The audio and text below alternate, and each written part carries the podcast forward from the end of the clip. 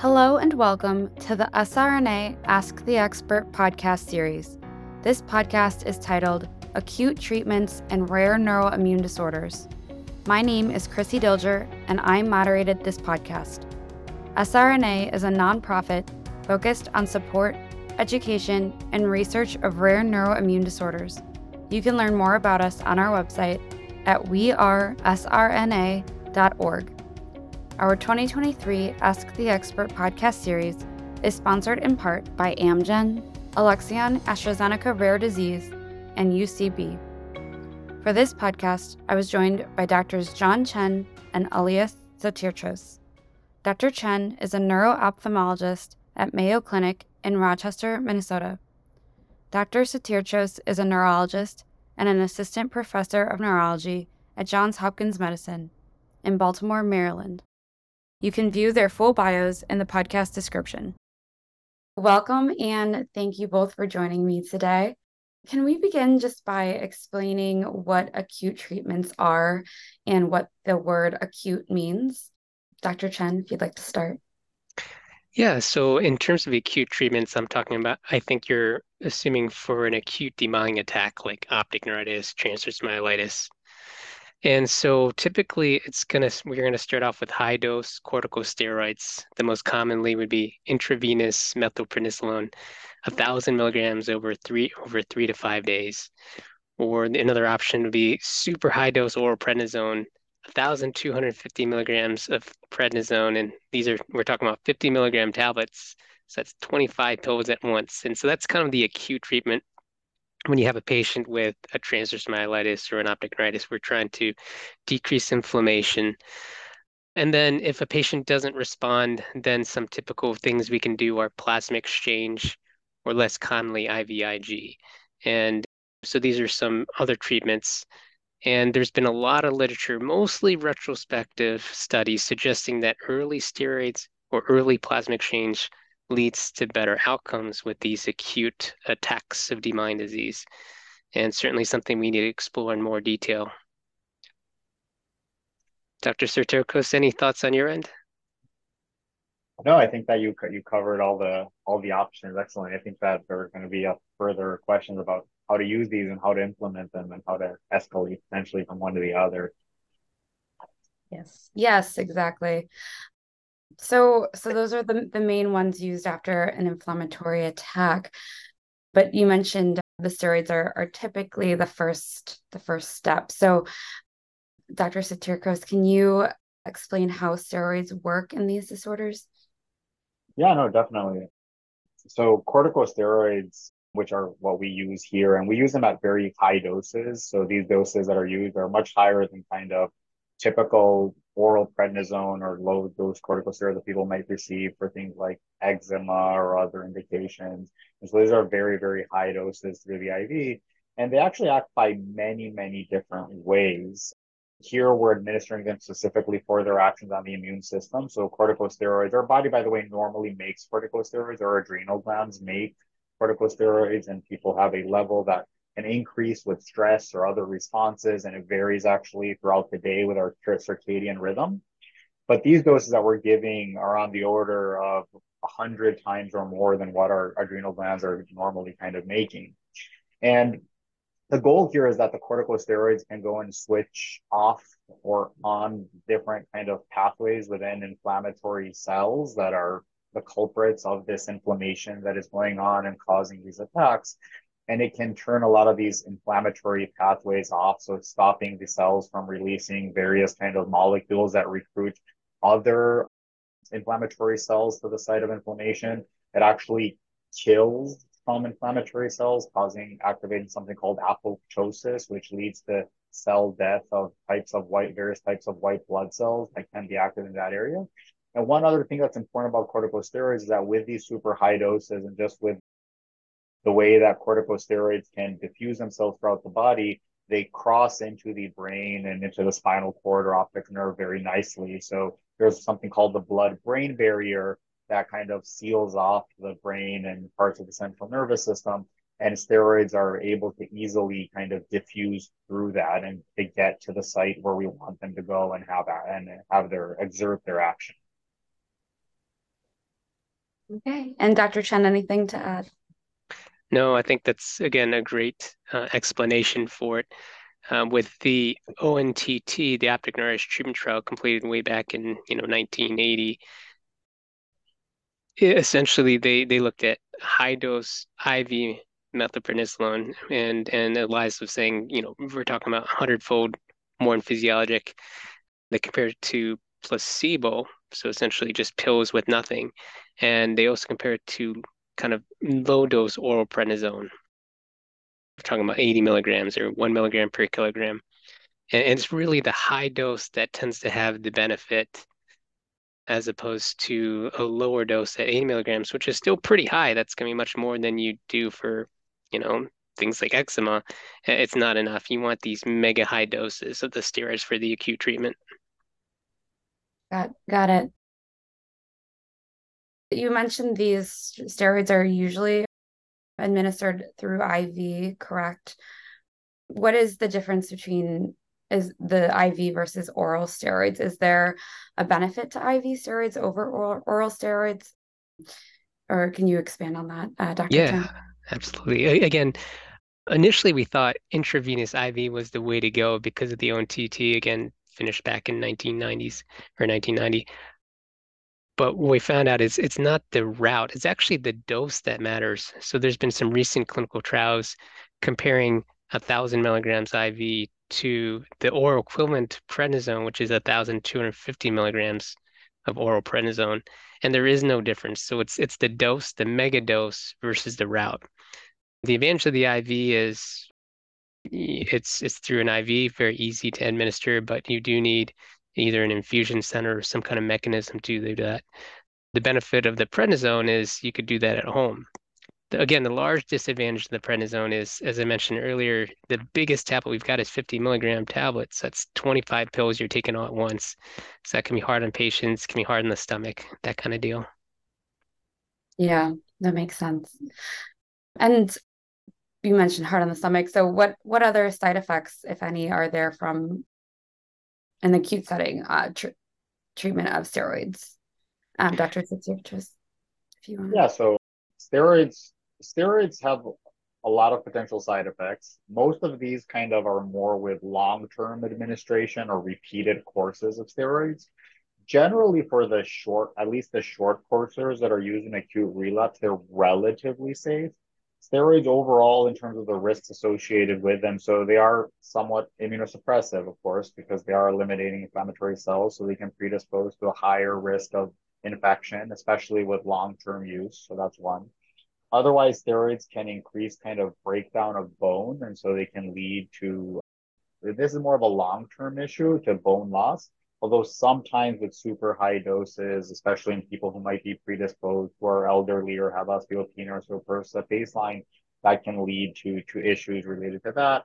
Other issues that steroids can cause is the stomach irritation. That's why typically steroids are administered with a um, acid suppression medication because they can otherwise lead potentially to ulcers in the stomach and, and gastric irritation otherwise. Others are, especially with the high doses the acute phase, but also with lower doses long term, they can um, lead to dysregulation of blood of glucose, so uh, blood sugars. And so, especially in people who have a pre existing history of diabetes or diabetes and they're already on medications, they can be sometimes very challenging because when you start with very, very high dose steroids, that can lead to significant spikes in the blood sugar. And often these patients will need to be monitored and administered more insulin than they would usually take, or, or insulin, even if they weren't on it previously, just in order to settle down the blood sugar from that perspective.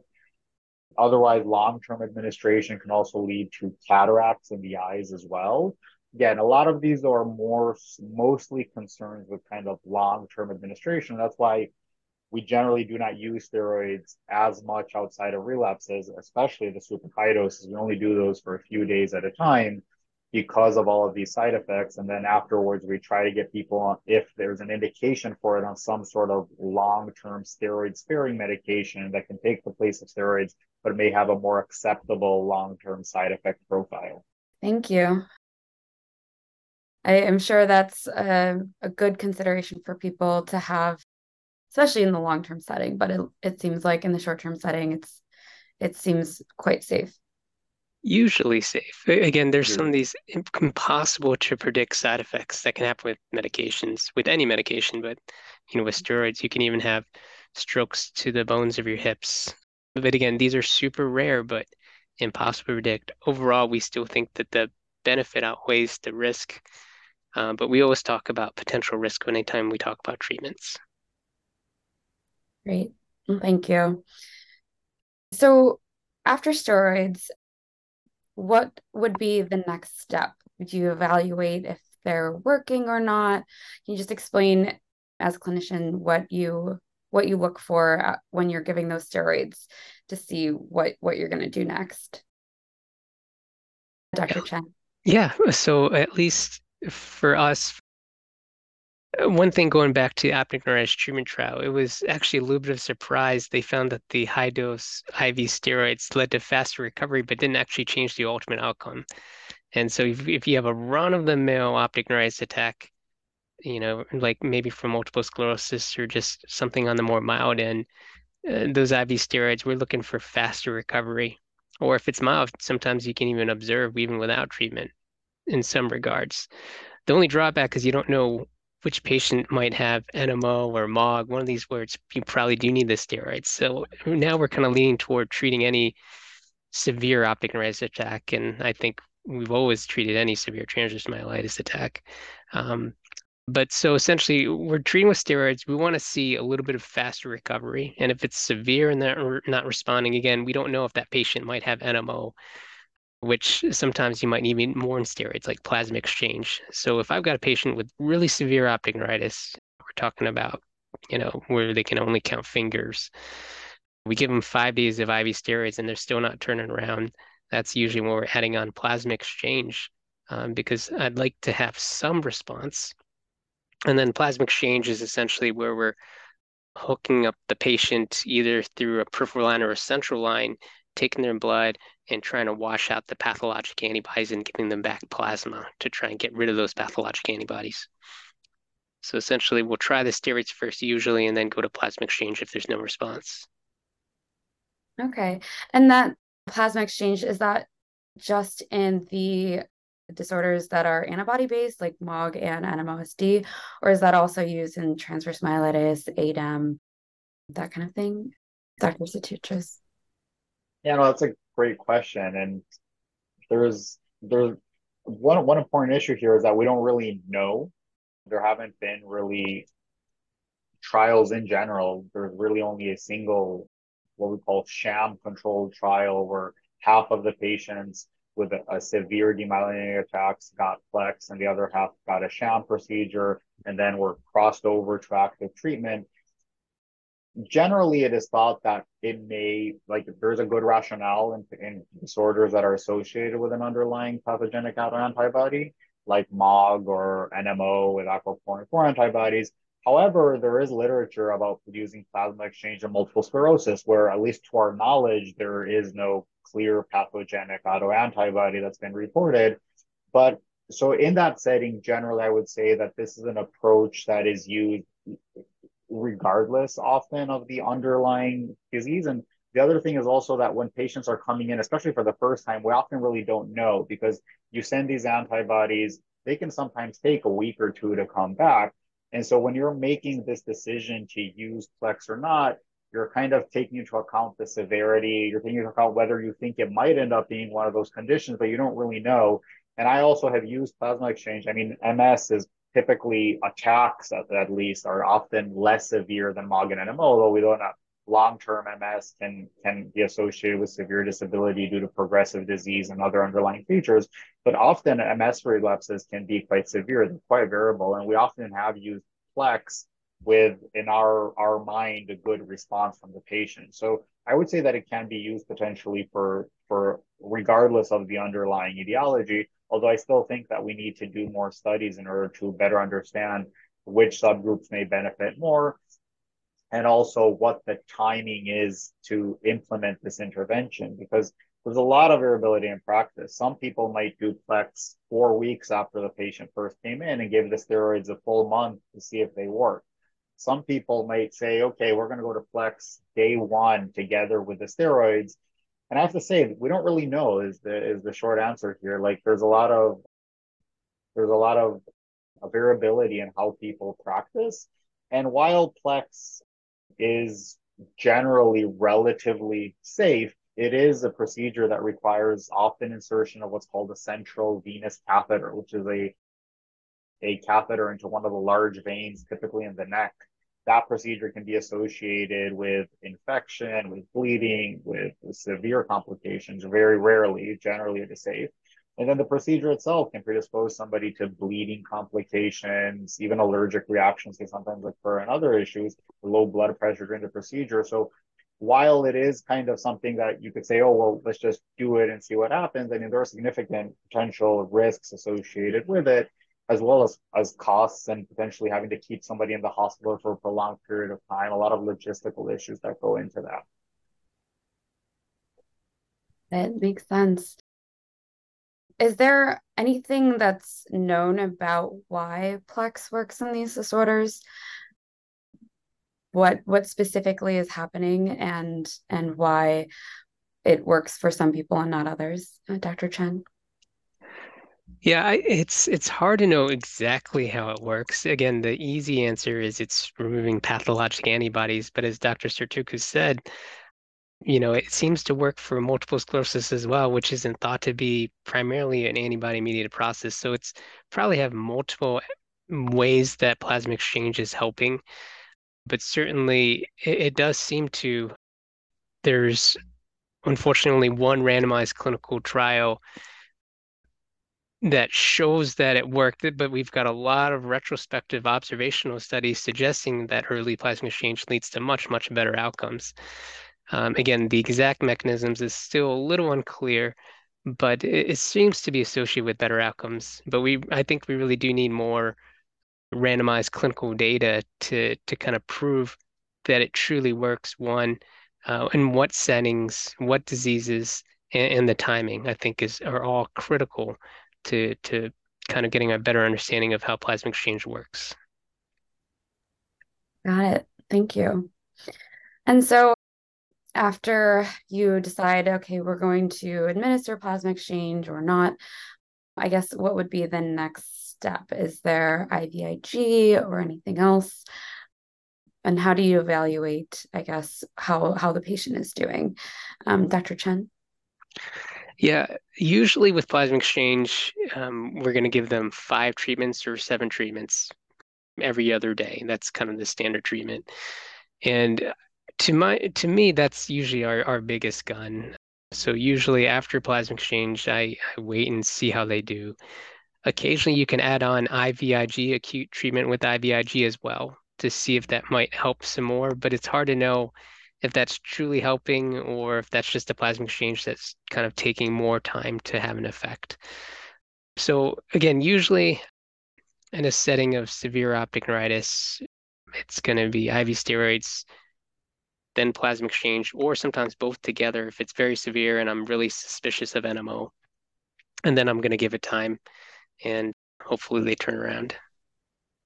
But certainly acute IVIG treatment is certainly an option in some patients too. Dr. Sotirchos, just any anything to add? No, I, I mean, I, I agree completely. I think that there's always a it's always very uncomfortable as a clinician to see that you've done steroids and Plex and patients not improving. But I mean, we know that with longer time out from the optic neuritis, potentially, again, an optic neuritis can recover in like slowly on its own as well. Like that's what the optic neuritis treatment trial showed us that even the people who didn't get steroids potentially at a year out were kind of similar to the people who got steroids. So while there's this temptation to kind of throw everything and uh, at the patient and try to salvage as best you can the situation. I think we have to be aware of the risks associated with kind of escalating to more and more. Sometimes there's a temptation to let's do another pulse of steroids. And again, steroids, as I said, relatively safe, but you can have complications, including rare complications that Dr. Chen mentioned. So I think that this this this potential of doing more can have harms.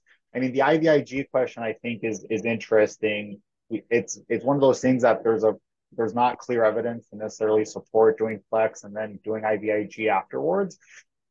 The only situation where I may consider that is in patients who I am suspicious for or known to have MOG antibody disease, because there I might start the IVIG and then actually continue it as a maintenance treatment for relapse prevention potentially. So I, I might try to get a, a dose loaded after the Plex in order to kind of con- then plan with the plan though to continue it then as a maintenance treatment in a patient. Got it. In terms of timeline for acute treatments, is there a specific time cutoff where you would say, okay, we're not going to administer any more treatments? It's been too far from the attack. Do you have to look for markers of inflammation still? What, what's what's the process for that, Dr. Sotirchos? Yeah, that's a it's a great question, and I think it's difficult sometimes. I mean, sometimes we I do use some information for whether there is ongoing inflammation or activity that could kind of help guide me for whether in rare cases to do maybe a second round of steroids or something like that. Like situations where I might consider that is if, let's say, the patient had an initial improvement, but then worsened again, then you could argue that maybe this is kind of a, a second relapse or a worsening of the flare rather than kind of the natural history of worsening and then getting better after treatment. So in that situation where I'm kind of convinced that there's been kind of a setback, I might consider like retreating or escalating or something like that, as you mentioned. So that's from a clinical perspective, I would say. From a kind of paraclinical perspective of trying to use tests or markers or things like that, I mean, generally things that might aid is is kind of a repeat MRI, for example. But I have to say the enhancement often can persist even with a kind of uh, just a normal attack, which is improving. And so it's difficult to kind of put a lot of weight on that. But let's say that the lesion looks worse or it's expanded, uh, especially in the spinal cord, or you have a new area that's enhancing that wasn't enhancing previously, one might argue there that, oh, maybe there is kind of some process that is is still present that maybe I need to intervene upon separately. And then there could be very rare, rare cases. This is not very typical for transverse myelitis where patients are having kind of these stuttering courses and worsening and multiple enhancing in the spinal cord. And one last option that we didn't mention previously that very rarely we may use, and I would say that even for this, that the data is certainly not there, would be something called IV cyclophosphamide, but that is also kind of a treatment with even more risks than the ones that we've already discussed. That would be really mainly considered for transverse myelitis that is severe and, and worsening. But there is evidence that I mean that that can cause a whole a whole host of side effects. It can completely suppress the kind of bone marrow production of white blood cells for months and severely immunosuppress someone. There's even some literature that it can affect neural precursor cells in the central nervous system and affect the healing process as well. So that's something that I generally do not use, although I know that some people may use that, and historically it was used somewhat in refractory cases of transverse myelitis. Got it. Thank you. Yeah. And, in terms of, you know, how late is too late, that's it's always a good question. We recently did a, a multi-center international study where we looked at, and this is retrospective, about 400 optic neuritis attacks treated with plasma exchange. And you know, as all these observational studies suggest, earlier is better. Uh, but we did have some patients that were treated, you know, one month out, six weeks out, and some patients still had what looked like an improvement of a response to it, even you know, as as late as a month, six weeks. So, mm, you know, if you've got a patient with a bad bout of optic neuritis or transverse myelitis and you're seeing them now six weeks later, the question or a month later, can you can you do plasma exchange and maybe potentially squeeze a little bit more improvement out? I to say probably. Chances are it's not going to come back to normal, but you know, maybe it might improve. And then we're looking at three months out, then the chance of the recovery from plasma exchange is going to be pretty low. I don't pretty un, unlikely. And six months would be a definite no. So I think you know, certainly within six weeks, I would probably consider doing plasma exchange if they haven't recovered with IV steroids. But obviously, some of the studies are suggesting that earlier the better. But it's hard to know is that the natural history of disease or is the plasma exchange truly helping? Got it. Thank you. And when we're talking about these treatments, are there any age considerations, both both both sides of the spectrum, too young, too old for any of these, Dr. Chen? For plasma exchange, you know, it's a lot of it has to do with access to the veins. And so in a adult who's very healthy, sometimes we can actually do it through a peripheral vein instead of requiring that central vein through central vein access, which increases the risk of the procedures. That certainly weighs in. But then otherwise, you know, there are some very young oral patients that can get plasma exchange. It's just it's access to the venous system. So it makes it a little bit trickier. Whereas with IVIG, that's typically going to be just through the peripheral IV. So uh, sometimes in kids, we'll lean more toward IVIG just to avoid um, having to worry about access through the central vein for the plex. Um, but certainly, there's a lot of centers that do a lot of plex, even in young kids. Got it. Thank you. And steroids are safe for for all ages.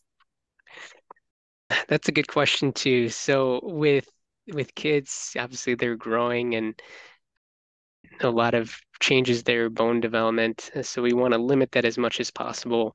In children, we also want to be weight based because a thousand milligrams in, you know, a 25 year old kid is going to be a lot of steroids. So you're it's going to be weight based when you're young. And then when you're older, you know, there's risks of, you know, a little bit more slightly higher risks of steroids as well. And so again, it's it's certainly a consideration, a little bit something more we might talk about, but we'll still do it at all age ranges. There's just a little bit higher risk at the low end and the high end. At low end for, you know, kind of development, high end for maybe heart cardiovascular kind of reasons. Okay, well, thank you. So these are the main the main treatments that we've gone gone through and you kind of touched on research that looking forward might give us some more ideas into how these how these treatments work who we should use them on when time time frames which diseases all of that dr. Sotirchos, would you mind talking a little bit about that? There's anything in the pipeline or anything that you're looking forward to in that realm? And I think that there's always interest in many different kind of neuroprotective or remyelinating therapies to be studied. I think that the the pipeline, I mean, if you there there are many kind of agents that have been proposed in studies that I've been aware of, including studies that unfortunately failed or studies that have, studies that have shown um, encouraging results.